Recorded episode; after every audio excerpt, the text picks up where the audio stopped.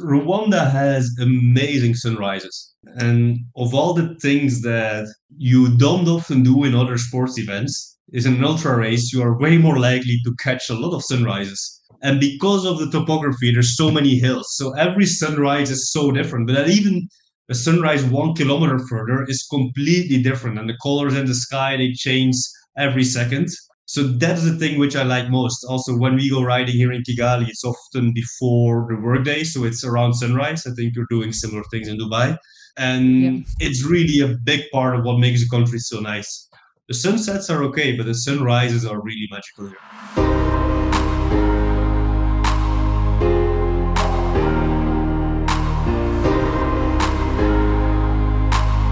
This is the Mettle Set. Hi, this is Dawn, an ultra cyclist and sports PR specialist. And I'm Afshan, an endurance athlete and journalist. And we're on a quest to bring you stories of tenacity, courage, and mettle from athletes in the Middle East and beyond. In case you missed it, I'm training for the Race Around Rwanda, a 1,000 kilometer self supported ultra cycling race scheduled to start on the 5th of February 2023. It just so happens that one of the race organizers, Simon De Schutter, is a friend of mine. I first met Simon back in 2019 as we traveled to Oman together for what was, for each of us, our first ultra cycling race, BikingMan Oman. In what will be a bonus series around the Race of Rwanda, this episode gives an overview of the race, the route, an update on cycling in Rwanda and what makes this race so special. Simon offers some practical advice for those signed up and words of encouragement for those thinking of signing up. He also chats with me about Rwanda Beyond, an initiative to help develop Rwandan cycling talent. I'm not going to lie, I'm not sure if I'll be physically ready for this race, but mentally, I am beyond excited for this new adventure after what has been a challenging two years. I hope you enjoy my chat with Simon and stay tuned for upcoming bonus episodes that touch upon training, ultra eating, and also chat with some fellow racers. Let's get into the show. Hi, Simon. How are you? Um, I'm good. Very busy at the moment, uh, preparing for a mountain bike race, but uh, very good as well. Oh, good. We'll talk about that in a little bit. But it's such a pleasure to have you on the podcast to speak about Race Around Rwanda. We know that a lot of our listeners are particularly interested in ultra cycling. And since I've signed up for the next edition, it only makes sense that we cover it from all angles.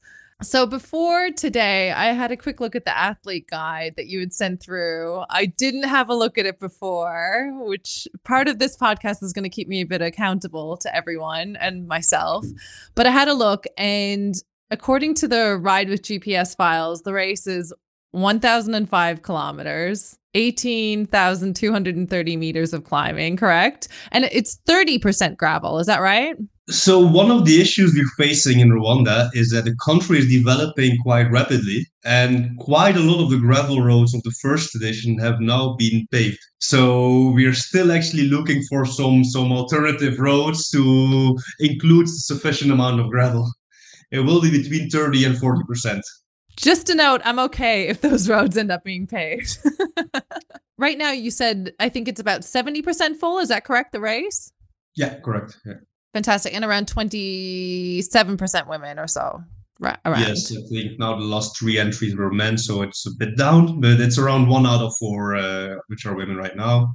Uh, one out of four as well, well, which are regional, so East African, so which is also cool to see. Great. We'll hopefully get a few more women signed up after this chat, maybe. Um, so we met on the way to BikingMan Oman, literally driving. I don't know how I'm thinking back, is it like four or five hours? And that was your first ultra race, correct? Yeah, that was my just like yours, my first uh, experience with ultra racing, with long distance racing at all. I never did anything over I do think my longest ride before that was probably 230 kilometers or something like that. So and then right into an ultra race. I love it. And you went back from that race and actually set up race around Rwanda. Do you want to tell us a bit about your personal journey, like after the first race that you did? You know, your thoughts on ultra cycling and how you really came to create the race. Yeah, I was living in Rwanda for a couple of years. I think two years already when I signed up for the Oman BikingMan. And I'm quite sure I was already on the pool in the athlete hotel after the race. Immediately, I texted Matthew, a friend here in Rwanda, to say, uh, You told me one time you wanted to maybe do something with cycling in Rwanda. I have a good idea for you. And out of that, Matt was also not an ultra cyclist at that time. He did a couple of, of ultra races since. Uh, but just Rwanda as a country, it is a compact country, a safe country, a very diverse country in terms of landscapes and it just I just thought is this is a perfect country for, uh, for an ultra race. With the 1,000 kilometers we're doing for race around Rwanda, we are literally going around the country. It's not just the name; it's really every corner of the country because of how small it is actually. And that was that. Actually, a couple of months later, we opened registrations, not knowing how many people would sign up for a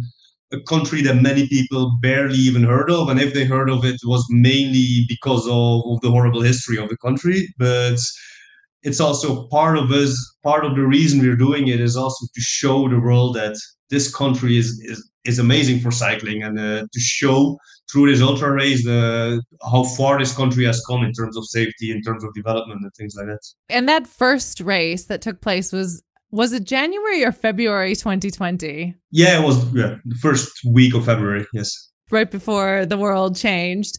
I remember that first race. I remember a lot of friends took part in that. And then obviously we all know COVID hit. You got the first race in right before COVID. 2021 and 2022, you did have races, correct? We had a struggle. The, the measures in Rwanda were strict and were changing on a weekly basis. So actually, I think the 2021 one, yes, actually the people already arrived in Rwanda. When we got the message of the government there's no competition at all allowed. Uh, you are part of the competition.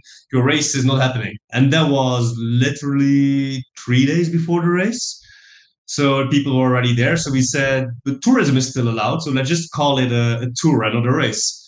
So we call it the journey around rwanda. Then last year a similar thing happened we gave people two options to say we will do a race still uh, further in the year. And then the ones who already bought plane tickets or took leave days in February, we will do a bikepacking tour around the country.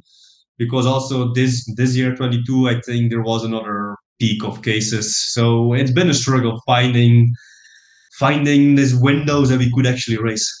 Yeah, I think I'm not sure if it was the 2021 or 2022. I can't remember it all, but I was going to do one of those races and then I just decided I didn't think it was a good idea because things were changing so much. So I'm really excited to come back for 2023, which will be, I guess, the first race where there's no real restrictions, hopefully. never say never, but it seems like, you know, the world has kind of come back to normal, somewhat normal, whatever normal is for this race. So this race, I think, you know, is going to be particularly special for people. From your perspective, how does it differ from previous editions besides all of the restrictions? Uh, well, first of all, because I think the world is opening up again, it, it will be by far the largest edition. Uh, I think we will be full, which is we don't have a very strict number between 85 and 100 people. Um, so it will be, yeah, a very big edition in, in that regard. Also, every year we have more and more uh, people from Rwanda and around participating. Uh, last year, Geoffrey was second, uh, Violette was second in the women's uh, category.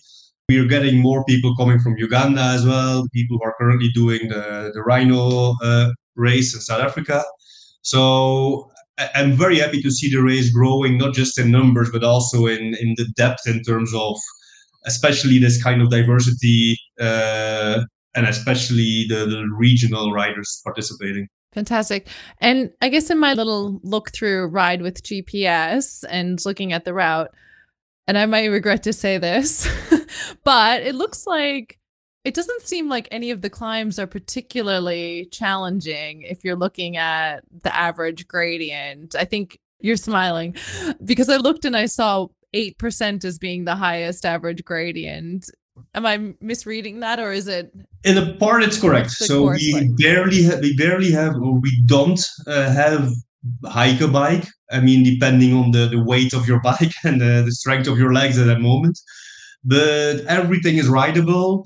There's no 20 kilometer kind of climbs, it's hills. Uh, the gravel, some of the gravel is absurdly smooth. Uh, there's definitely some places where that's not the case. Um, and then there are very steep parts. It definitely goes to 12, 15%. But those are then like 100 meter. There's not this kind of walls of, of five kilometers at, at 12%. Those actually don't really exist in Rwanda. I'm liking this. This is making me more comfortable when I think about the gravel. Talk us through, I guess, the route in general and the checkpoints and what some of the highlights are in your opinion. Yeah, so we really, as I said, we try to do as much of the country as possible. Um, we go eastwards to start, which is the flatter part of the country. So we start also a bit easier. Um, it's where the Akagera National Park is, where the, the safari, so most of the lions and elephants, but we won't uh, encounter those because the, the, that park is actually fenced off, so we can't uh, we can't accidentally uh, cross a lion. Um, but okay, good. really probably that region is a lot of people when they think of, of Africa, they think of savanna and wide open spaces with a big sunrise. That's the region where you have most of that. Um, and after I think 280 kilometers or so, there will be a first checkpoints. We have quite a lot of checkpoints quite often to make people feel a bit more at ease. It's already out of most people's comfort zone by just going to this continent many have never gone before. Uh, so every 200 kilometers almost we have a checkpoint. So then the cool thing about Rwanda really is that after that things change. Like every 200 kilometers is also almost like a different country. So you start climbing mm-hmm. from there on. You go into uh, the lake region of the country first, literally following a lake, so quite flat, but then climbing into 2,000 meters of elevation um, towards the volcano national park, which is probably one of the most beautiful regions in, in the country and the world, I think.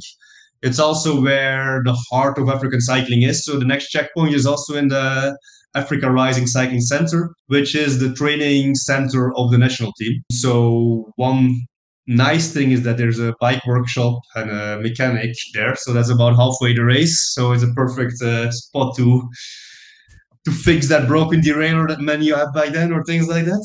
Um, and that's yeah, I think that's 450 kilometers. A lot of people last year uh, did the full stretch until there, and then took some some rest at the cycling center.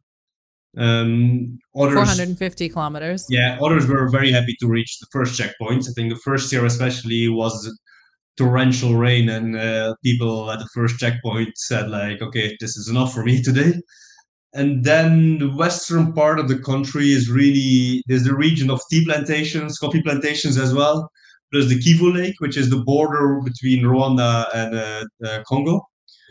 Um, so we basically follow that lake mainly over very very smooth tarmac. So the tarmac you will do will also be really smooth. Oh, it's not true. You will have a small gravel section up to 3,000 meters before. So that's a nice, beautiful section as well.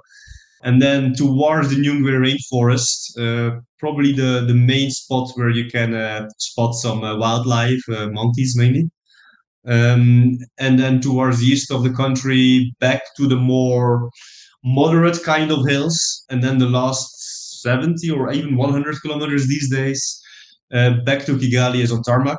Uh, but I mean, for most people is one of the longest 100 kilometers they'll do. Yeah. But yeah, that's a, it's a very compact race, but there's so many different regions that I do think it doesn't blend too much together. I think that's what I like about the course. What's generally been the fastest, like over the past few editions? How fast are the fastest cyclists? So two and a half days. That's the two and a half. That's days. the time to. So no, no one has done it under 48 hours. If all conditions Maybe are well, year? It should be possible. Uh, but there's always been like the first year, the rain was horrible. Last year, uh, Justinas, who was actually blasting through the course, he got some, yeah, he had a couple of punctures and no spare tubes. Um, and don't expect to find a lot of bike shops along the course in Rwanda. So no spare tubes means looking everywhere for just a single tube especially if you bring like the Tubolitos like he did, which you can't patch. I mean, Rwanda, which is cool, is there's cyclists everywhere. There's really cyclists on every road, on every corner. People use it to go to school, to go to work, to transport people as a bike taxi, to transport stuff. I've seen cyc- bicycles transporting motorbikes, uh, sheep, uh, everything you can think of. the original bike packers. Exactly. Oh yeah. When you think like, oh, I'm too, I, I have I'm too heavily loaded. Uh, this is not fair. My bike is not good. then you will have this one guy with like a bat on the back of his bike passing you on, on an uphill, and you'll be okay. I should not really complain. on you won't complain anymore. Bike. Yeah. I've seen some of the feedback um, people have given on previous races. You know, some of the best views of my life. Like people talk about Rwanda just being a magical, you know, the race being a magical experience for them. What do you think makes the race so special? So Rwanda has amazing sunrises. And of all the things that you don't often do in other sports events, is an ultra race, you are way more likely to catch a lot of sunrises. And because of the topography, there's so many hills. So every sunrise is so different. But even a sunrise one kilometer further is completely different. And the colors in the sky, they change every second. So that's the thing which I like most. Also, when we go riding here in Kigali, it's often before the workday. So it's around sunrise. I think you're doing similar things in Dubai. And yeah. it's really a big part of what makes the country so nice. The sunsets are okay, but the sunrises are really magical here.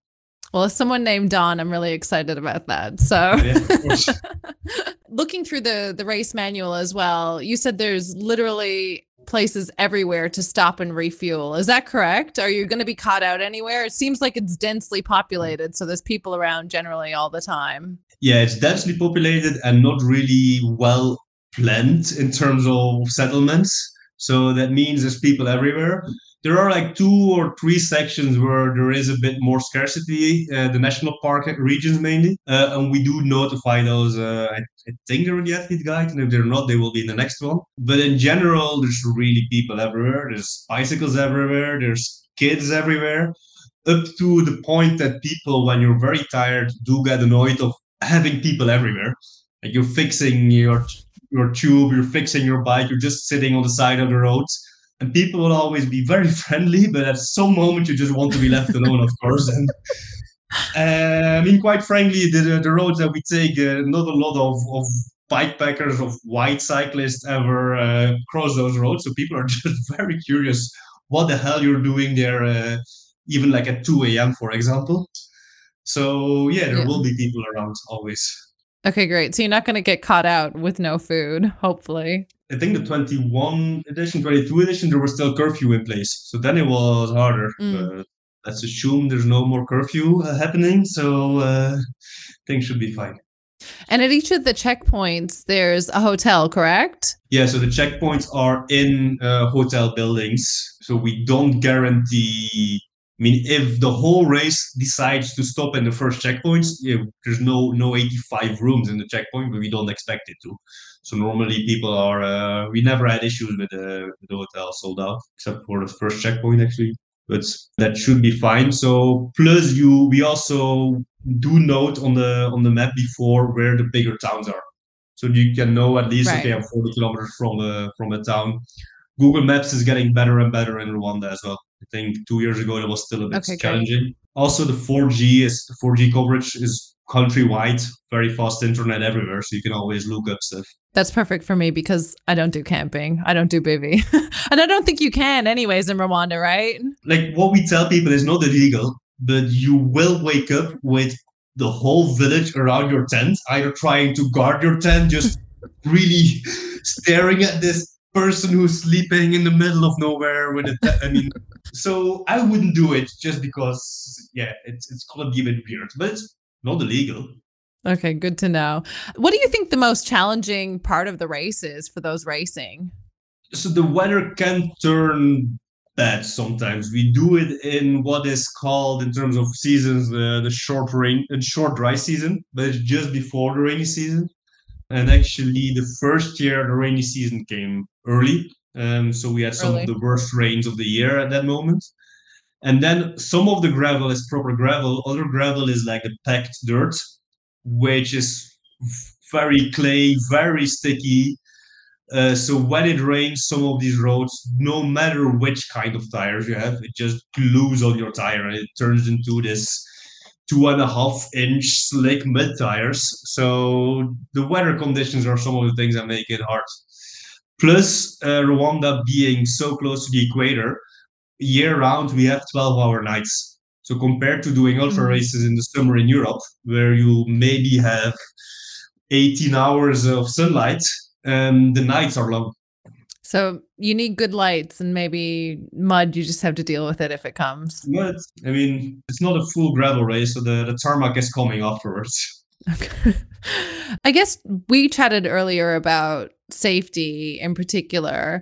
And I think there's been a lot of discussion around women's safety, you know, particularly for me in my experience in my first race. If anyone doesn't know, please go back to episode one to have a listen. You know, safety in ultra cycling has seemed to be a topic of discussion overall this year in particular. What are you doing as an organizer to address, I guess, some of the issues around safety in in this race? Yeah, first of all, Rwanda is a safe country, which is something also shown by by numbers. Uh, this is something a lot of people are worried about, also being a developing country uh, in the middle of a largely unknown continent. Uh, so in general, Rwanda is safe, and Rwandans are also very proud of how safe it is, which means that there's a lot of social control. The fact there are so many people. If there is, let's say, one drunk guy in the village trying to annoy cyclists, the rest of the village would do their part in, in stopping that. But the ways we do address it, first of all, okay, we do have trackers. And actually, we work with the, the national police, who then works with the local police. So the police is aware of this race. So they are actually monitoring uh, everyone as well. So if there is an issue, the way the police is structured in Rwanda means that there's always an officer nearby. Uh, plus, we have a very clear, let's say, emergency protocol, not just for safety, but also for accidents. Uh, there is, I mean, some p- regions are remote. The level of the hospitals outside of the cities is not amazing. So, in terms of safety, that's also something we, we care about. We even have doctors stand by in different districts that are ready also to that are also following the trackers. And then the good thing, as I say, is we don't reach regions which are out of cell phone coverage. So it's a really good thing is that we're always into a coverage zone. Okay, great. Yeah, I mean, it's something I thought about particularly in the past couple of years um, because here in Dubai, we don't typically ride on the road. And just over the summer, I was riding in France and just riding next to cars again, you know, after two years took some getting used to. But you said Rwandans are used to cyclists. There's lots of cyclists on the road all the time. So it's just a matter of being lit up and having the proper lights, you know, from a traffic point of view, a car safety Yeah. point of view. Not gonna say, I mean, the number of bicycle accidents and, and, and deaths in, per year is way too high. Uh, it's, uh, I mean, it's too high in every country, but there's definitely the traffic is always, as everywhere, something to look out for. I do think compared to neighboring countries where bikes are more of a rarity, people actually go around you when they pass a bike and things like that. Uh, but we also like we start at uh, before way before sunrise. It's part of a safety measure as well because the road we take out of the capital city, where we start out of Kigali, is a super busy um, traffic artery. So we want to be past the heavy traffic before the day starts. That's also a reason we start. But people don't always like to start at 4 a.m. Um, but there's a reason behind it. So, Race Around Rwanda is not the only race that you organize. You have a bunch of other races that you're organizing that people can go and participate in. You mentioned the Rwandan Epic is happening in hopefully, I'm not sure when this podcast is going to go live, but early November. And then I noticed on the website the Silverback, the expedition, which is a four day gravel race at 100 kilometers a day, and then a shorter race. And then something you've done in previous years, but it's not happening this year, was the journey around Rwanda, correct? Yes, and it's it's the reason we're actually so we always have a, a gravel event, a, a one day gravel race as well. Now, based on the feedback we had of last year's, we we realized that a one day race often is not enough for people to make the the long flight from say Europe, the US, or, or other continents. Um, so instead of now grouping this journey with a race around Rwanda and then always kind of forgetting about the people doing the non-competitive version and we are actually not giving them the attention they deserve. What we're doing now is planning, but we didn't don't have a date fixed yet. We need to do that very soon. Is to do this one-day gravel race and then either the week before or the week after combining it with a with a bikepacking trip around the country. People can find out information on Race Around Rwanda website for all of these races. if you go first to the racearoundrwanda.com then there are links to the other races as well indeed. Something else I wanted to chat about. In 2022, you guys started a project called Rwanda Beyond, which is a, a cycling team that's supporting the next generation of Rwandan cyclists. Do you want to talk us through that a bit? Yeah, this came actually from organizing the first race around Rwanda when we also did realize okay, we have interest from other countries. But first of all, Rwandans don't really know the concept of bikepacking racing. There's a lot of cycling talent, a lot of cyclists, but there's only one discipline in cycling, which is road cycling. There's almost no mountain biking, there's no, let's say, BMX, or there's definitely no track cycling. So, and also no bikepacking. So, we did realize we don't want to be a race in Rwanda with only non-Rwandans. So we wrote to some bike brands to say, can you help us with getting affordable gravel bikes? We wrote to bikepacking companies like Apidura and Tailfin who helped us with the gear. Um, and then we really very ad hoc were trying to at least get some riders who showed an interest in uh, in doing this kind of events by getting the gear to compete because everyone just had 25 millimeter road bikes, uh, millimeter tire road bikes. Actually, the first year, Fazil he he signed up a week before and he said like, yeah, I'm gonna do it on my bike, and he finished I think top 10 almost uh, on his 25 millimeter tires. On 25, on, Um, on 40% gravel. Yeah, yeah, yeah. I mean, he's on a gravel bike now. I'm happy to, to that we have achieved that. But that year was really, really just the first one and two years was really uh, trying to help a bit. But then we also start to realize, okay, we can help people with getting bikes, but then there's no other races. Uh, just, just one race or maybe two races a year within Rwanda. Uh, but if you want to compete in this kind of events, you need to train, you need to race in other races, you need to experience other events. Uh, we realized then, okay, the way to do this is to start a more structured team. Um, and the idea of the team and the reason it's called Rwanda Beyond is also to show riders and all the riders that are in the team now are riders that were at one point told by their coach your cycling career is over. So, as a road cyclist in Rwanda, when you turn 23, you don't sign for a big European team, for a small European team. The coach is usually saying, Yeah, that was your career. You know, go back to what you were doing before. Most often, cyclists, when they are 16, their coach is also telling them to drop out of school. So that means at age 23, they're without a degree, without a skill, um, being told, yeah, cycling is not going to happen, so find something else. So one thing we also want to achieve with this is to work on professional development beyond cycling. Uh, so Fazil, he's uh, he's opened his uh, a small art gallery. He's an artist. Violette, she's in university studying for tourism management. Uh, Jean is a cycling guide. Uh, Innocent is a cycling coach, uh, and we really try to also to support that. So we don't want to be a team of full-time cyclists, and we are not Mhm. focusing on under 18s either. It's mainly to show Rwandans is alive beyond those couple of years you try to become a professional road cyclist. And even more, if you look at ultra cycling, gravel cycling, marathon mountain bike cycling, when you're 35 to 45, you can still very much compete in most of these events. or win. Yeah, for sure. Many people who win are in that age bracket. So, how many people are on the Rwanda Beyond team? Again, you just for now, we mentioned have four or five. five. Uh, we have five for now. Yes, it's been a bit of a struggle in terms of uh, of actually getting to races. So we did Hmm. have some some nice brands to support us, like Hunt Bike Wheels, uh, Peloton de Paris, which is a small clothing brand in Belgium, which is really also geared towards adventure cycling.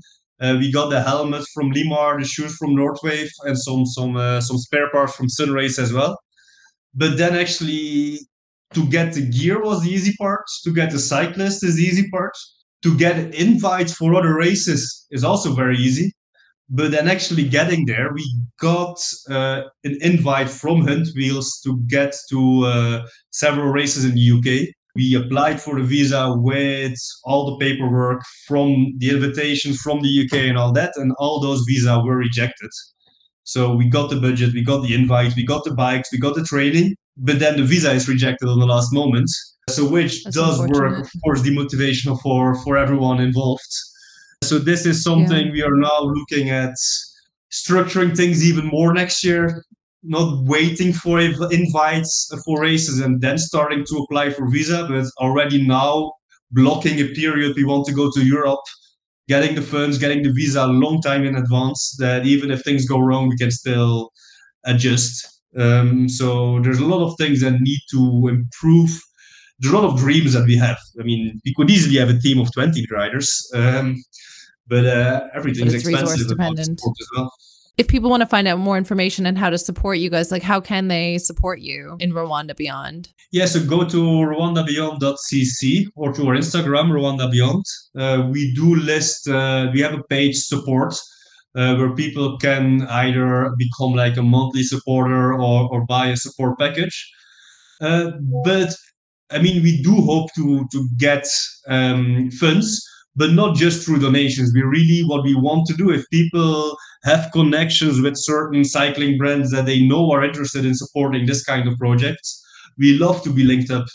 We we really we are not trying to start a charity and we're not asking for handouts or for just please can you give us we have done it and it's been very helpful but we want to have a structural way of getting income through also creating value for the cycling brands the, the brands that are supporting us now are also doing this because they see value in the project they also I, I Mhm. do think they also really want to support the riders support the project but it's further than that they do know that by going to Europe with African riders, by bringing Europeans to Africa, there's so many interesting stories that can be told and that are now completely unheard.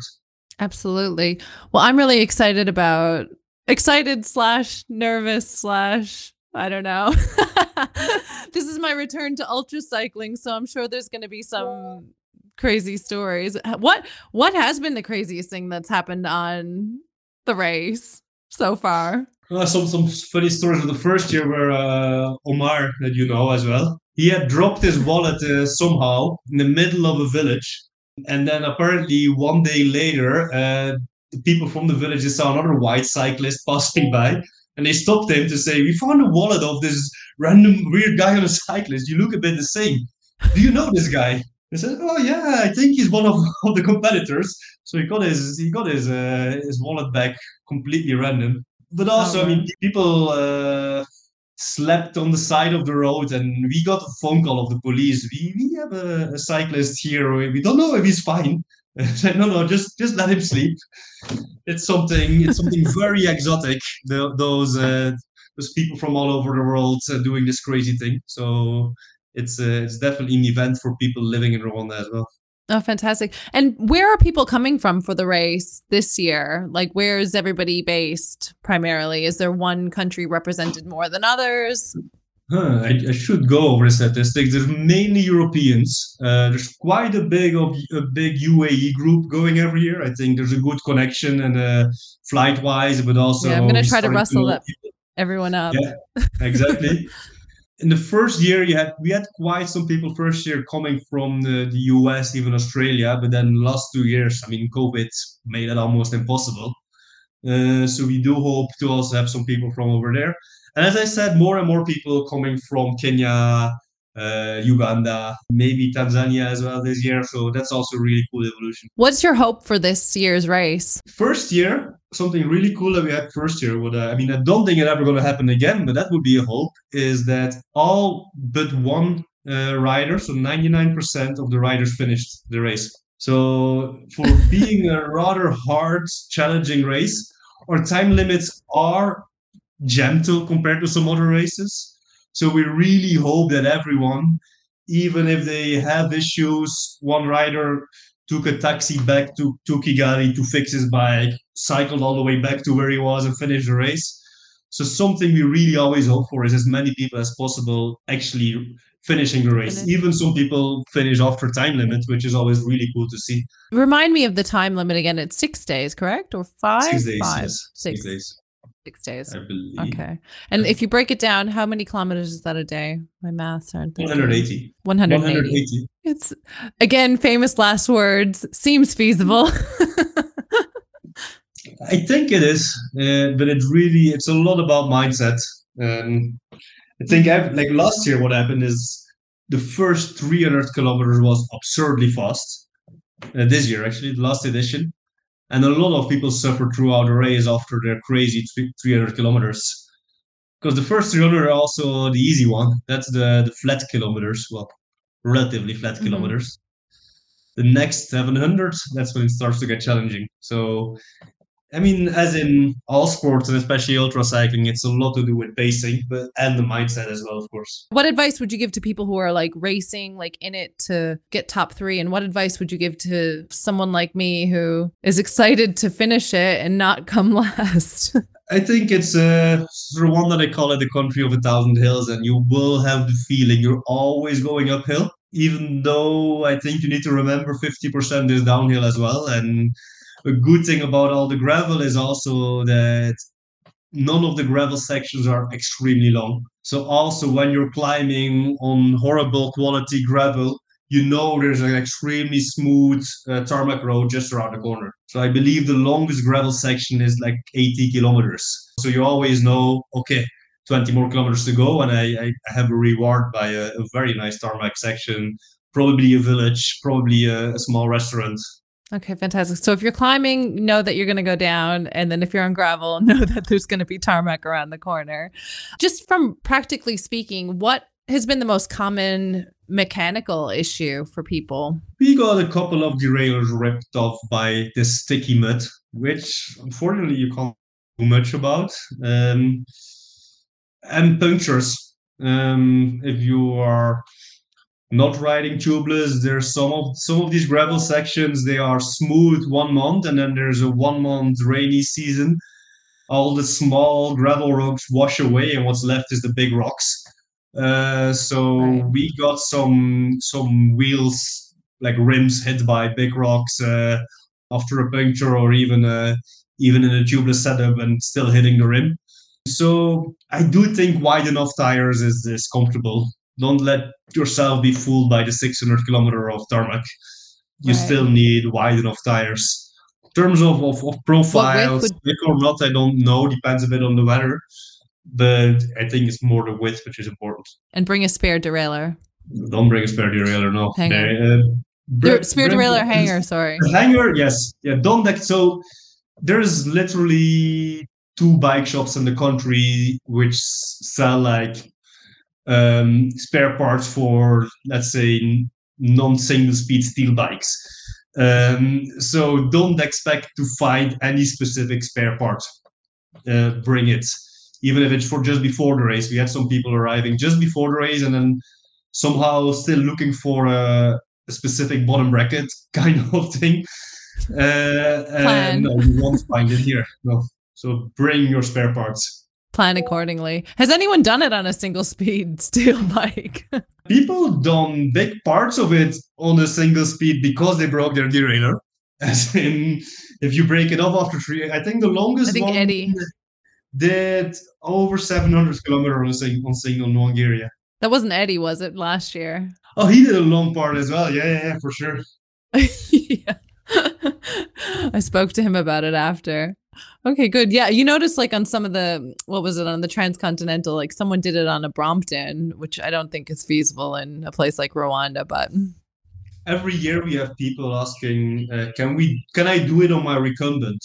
And I'm like, no. I guess so. but you're going in the dark on like a fifteen percent, fifteen percent gravel downhill uh, on nev- not very smooth gravel. I, I've never ridden a recumbent myself, but on a Brompton, I'm sure you could do it. I don't see why. I also don't see why you would, but I guess you could. Fair point. I wanted to talk a little bit about cycling in Rwanda in general because in 2025, the UCI Road World Championships are taking place. Talk us through kind of the development of cycling. Everyone's a cyclist, but the development of more racing and cycling there in your time and what you see is the future of cycling in Rwanda. Yeah, I've been here over five years now. I, I, I lived in Belgium before, which is of course also a cycling crazy country. Um, but then the cycling here is definitely still in a in a very early phase. There's some things that I really saw changing over the five years. Some things really positively. For example, before cycling was seen, okay, there were two reasons to ride a bike. It was if you didn't have enough money to buy a car, or it was if you wanted to be a professional cyclist.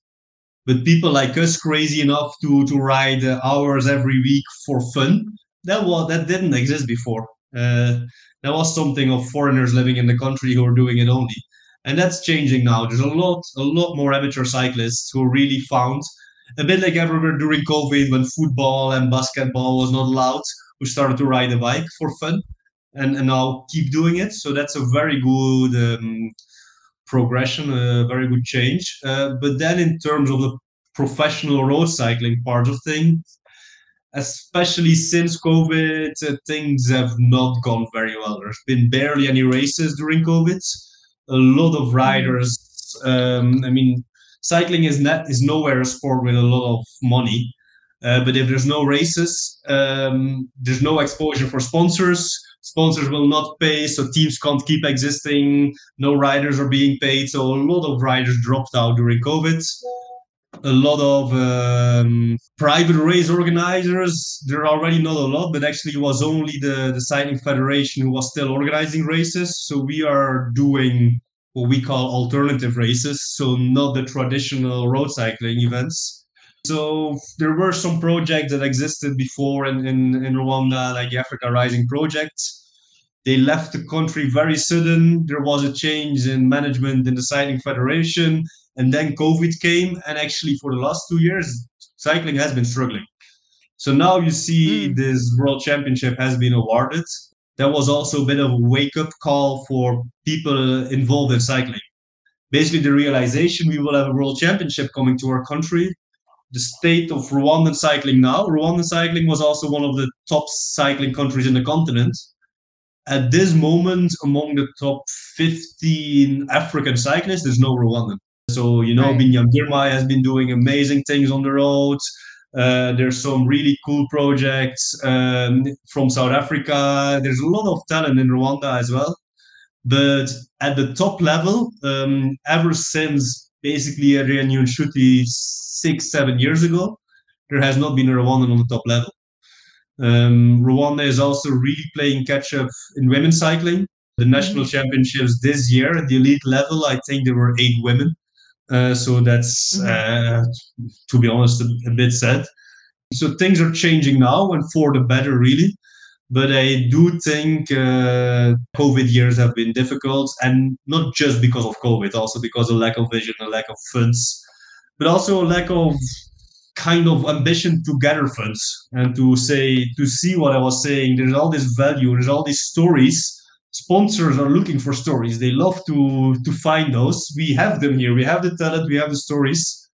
Uh, there's no reason for the national team to go buy helmets. They can get a helmet sponsor, but at this moment, when they break a helmet, they need to go to mm-hmm. a shop and buy a helmet, which I think is is right. really the wrong way of doing things. Well, I think there's probably a huge opportunity now with the championships and nothing like a deadline either to mobilize people.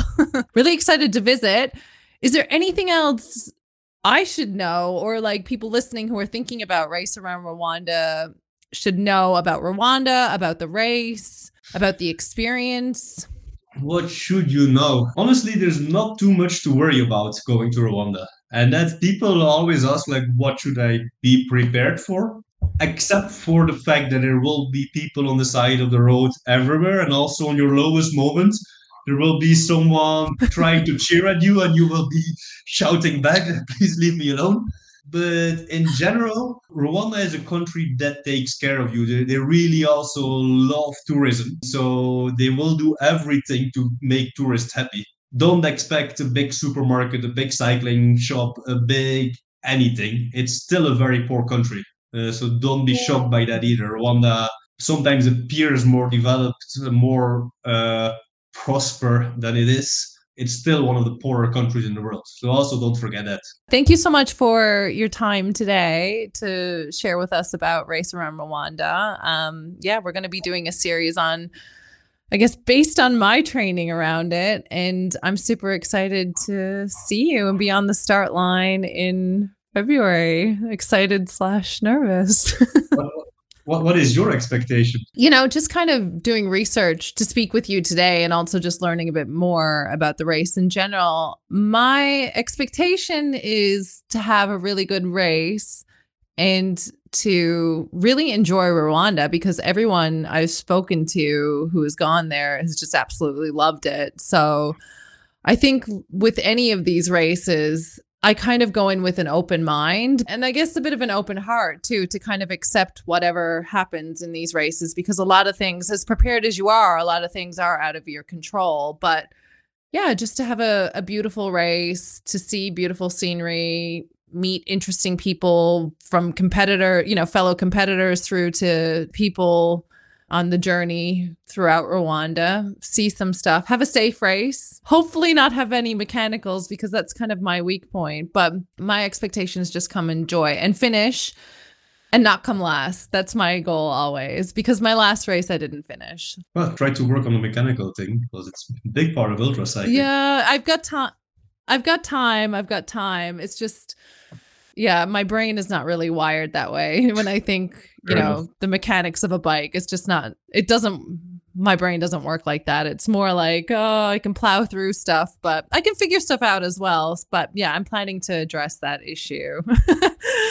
that issue. I'm, I'm better than some people, but who knows? If we still have time for one story in 2021, one guy who came here with a 12 speed uh, Di2 broke off his derailleur uh, he managed to go to a local bike mechanic. The best they had was a seven-speed um, derailleur, uh, which they managed like one of these old-timey kind of shifters that you put on the top of your handlebars. Because it's a seven-speed, the pulley wheels, they had to change it with the 12-speed so he could keep his original chain. And he continued this, the last 600 kilometers on this seven-speed hack uh, on his uh, originally 12-speed Di2. So there's always a solution. In most places in Africa, people know how to solve problems because they're used to dealing with them. So if there's an issue, there will be a solution as well. So you're telling me I can't scratch if there's a mechanical. there will be a solution. Of course, everything's figure outable. I think it's just a matter for me getting my my fitness up, and then which is my was my problem in the last race. I wasn't physically or mentally ready for it. I'll say that. Yeah. So my plan is to be physically and mentally ready for this race, and then um, yeah, planning as well is a big part of it, which I think people kind of take that planning aspect a bit for granted about all of the things that can happen or wrong clothing or whatever. I don't know. So I'm going to plan accordingly. Everyone's going to follow my planning, hopefully. for anyone listening, I'll put all of a bunch of resources in the show notes. Um, and there's still time to sign up for Race Around Rwanda. I think last year someone signed up a couple of weeks in advance. What are the late entries? So we we don't really have a time limit. We we are full when we're full. So um, if you think everything's full, still send us a message. Maybe someone just canceled and we uh, and, a, and a place opened up. So take your chance. There you go. So if you're sitting on the fence if you're sitting on the fence, sign up. Just don't think about it, just sign up. Things will fall into place. Thank you so much for listening today. We hope you enjoyed this episode. And if you did, we ask that you please share it with family, teammates, friends, and even frenemies, or share via social media. Please also leave us a review wherever you're listening to this podcast. Five stars only. And visit us on themettleset.com for more stories and resources. Thanks again for listening. Your support means the world to us. This is The Mettle Set.